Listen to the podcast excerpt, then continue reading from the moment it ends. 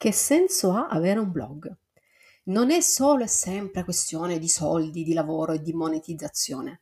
Un blog per passione, fatevelo dire da una che la storia del blogging l'ha praticamente percorsa quasi tutta, può anche cambiare il mondo o impattare su di esso.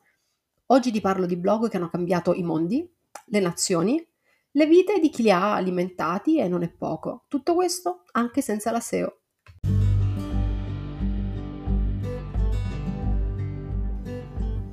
Ciao, io sono Sabrina Barbante, blogger, SEO strategist e sono anche la tua blogging coach. Contente Noi è il mio podcast che parla dell'etica della creazione dei contenuti online, guidandoti nel mondo del blogging, della SEO, della strategia narrativa fino a parlare dei principali metodi di monetizzazione. Seguimi su sabrinabarbante.com, il mio blog, per leggere di blogging e viaggi, ma in chiave sociopolitica.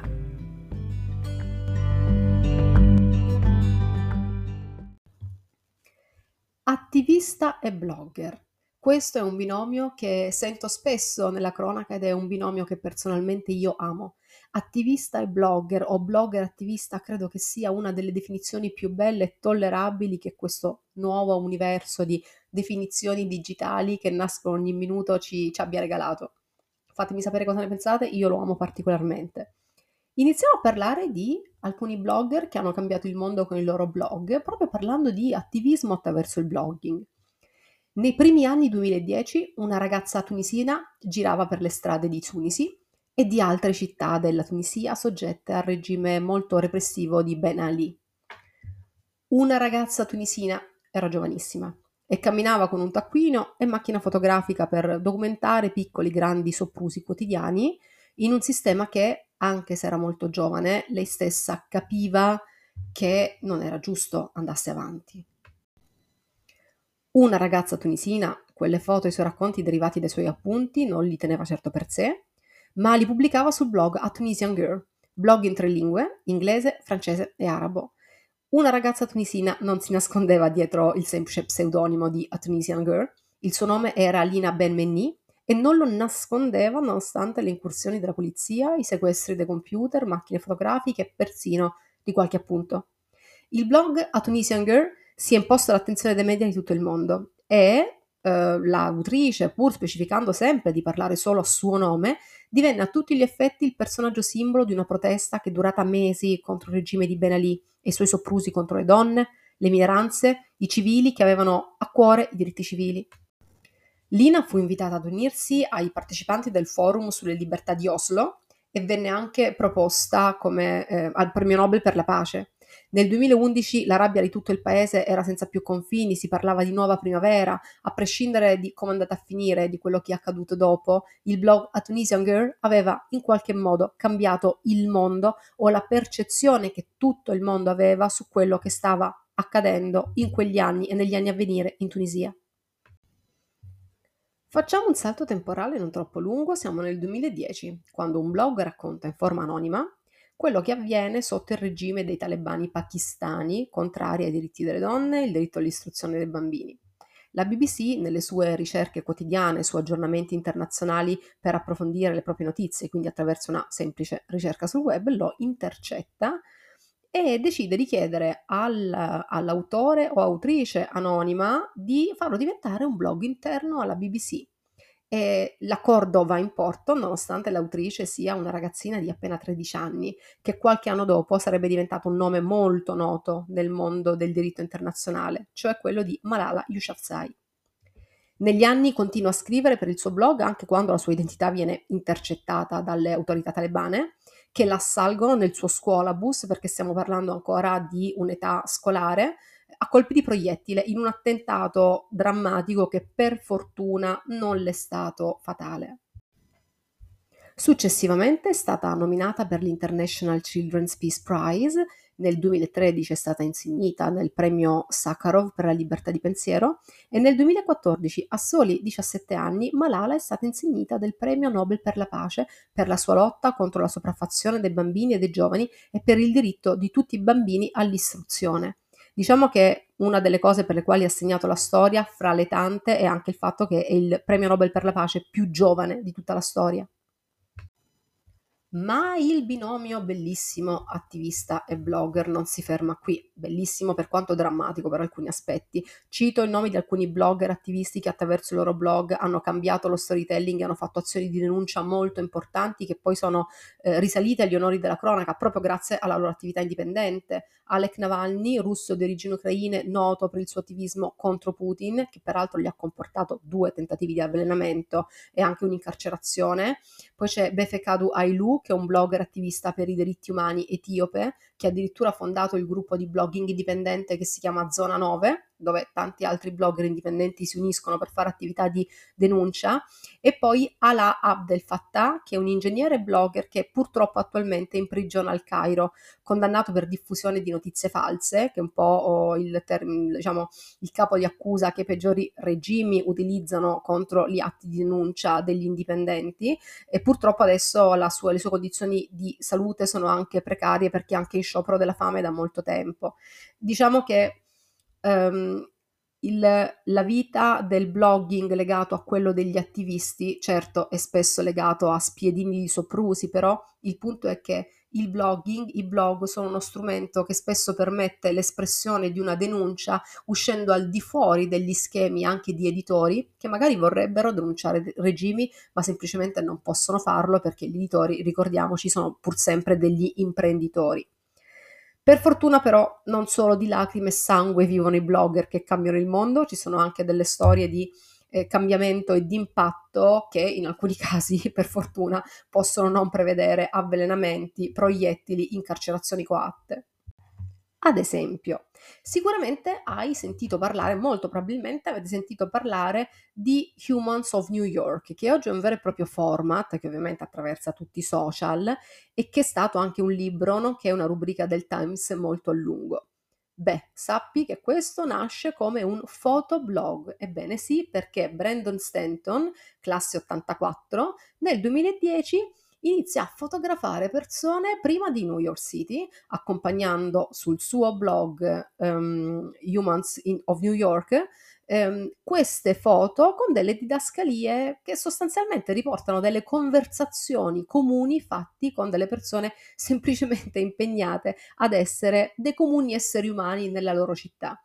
Il format funziona, comunque il gioco gli piace e va avanti in giro in altri 20 paesi, fra cui Iran, Iraq, Uganda, Congo, Ucraina, Vietnam, semplicemente andando in giro a fotografare persone facendo delle chiacchierate con loro che poi diventano i suoi blog post. Attraverso questi blog post fotografici racconta parti della vita di un popolo, degli ultimi, che generalmente la parte di vita de- delle persone di ogni paese che generalmente la grande stampa non racconta. Beh, eh, Humans of New York Book è stato pubblicato nel 2013 e soltanto in prevendita ha venduto 30.000 copie, soltanto in prevendita. È stato un bestseller colossale e ancora oggi è conosciuto come un format che è unico nel suo genere, iconico. La leggenda narra anche che eh, sulla sua poi pagina Facebook eh, che porta sempre il nome Humans of New York, Brandon Stanton ha pubblicato, questa è roba nota, una lettera aperta a Trump prima della sua elezione e, e ancora oggi quel post è considerato essere il post di Facebook più condiviso di tutta la storia tutta questa influenza, tutta questa ehm, autorevolezza di Stanton nel mondo dell'opinione pubblica, anche politica, in particolare del suo paese, gli Stati Uniti, è partito proprio da un fotoblog. Il Time Magazine ha definito Brandon Stanton fra gli under 30 ehm, che hanno cambiato il mondo.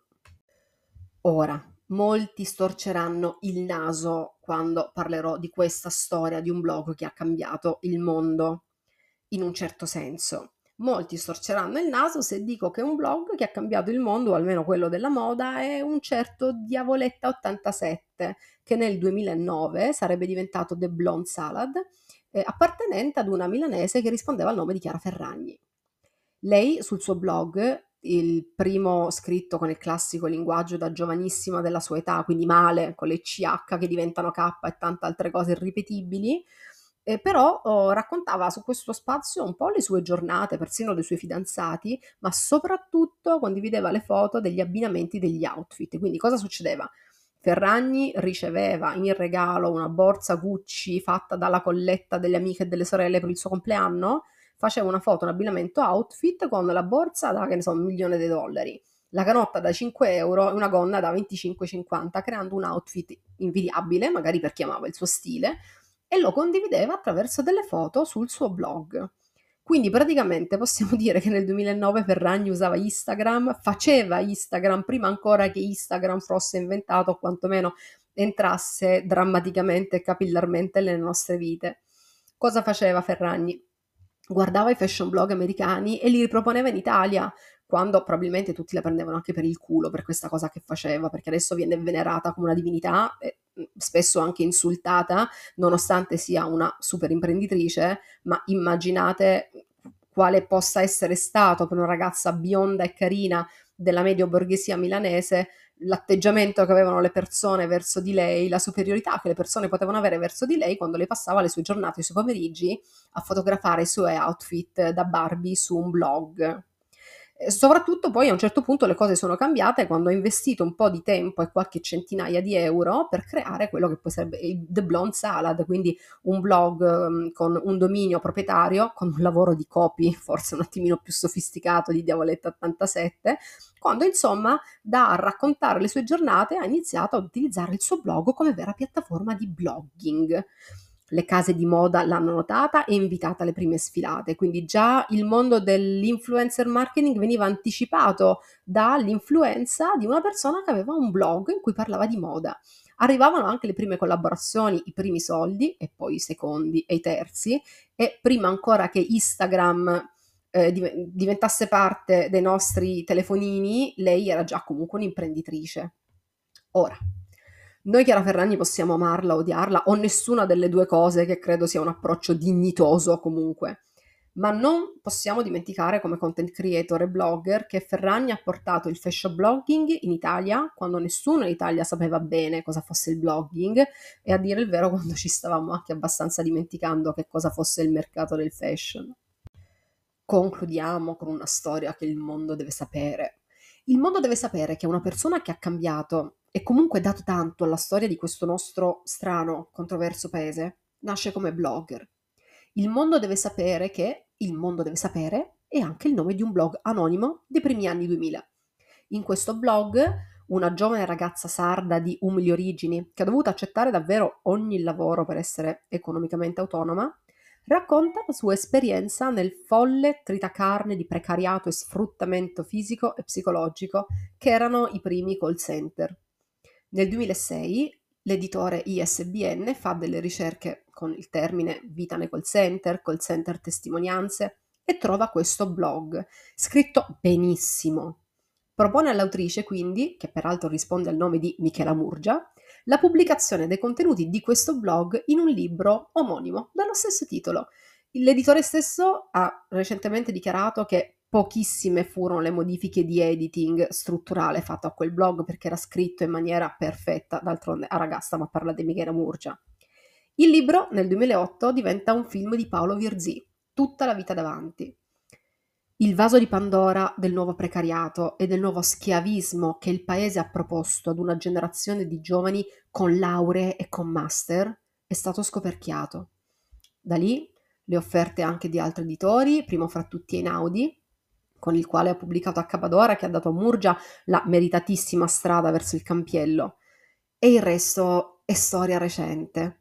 I vasi che Murgia ha scoperchiato sono persino molto meno epici del leggendario vaso di Pandora.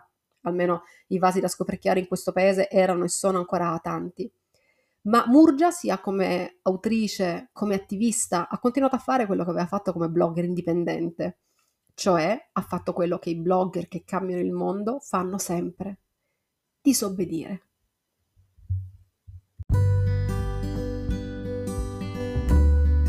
Certo, parliamo di un tempo in cui gli editori cercavano e aiutavano i blogger in questa loro missione di disobbedienza, dalla BBC alla casa editrice ISBN al Times, Si trattava di editori che investivano su sconosciuti del web che avevano qualcosa da comunicare. Ecco, diciamo che prima che lo scouting editoriale si basasse sul numero dei follower sui social, gli editori almeno si accertavano che chi aveva il suo nome negli scaffali delle librerie sapesse quantomeno scrivere.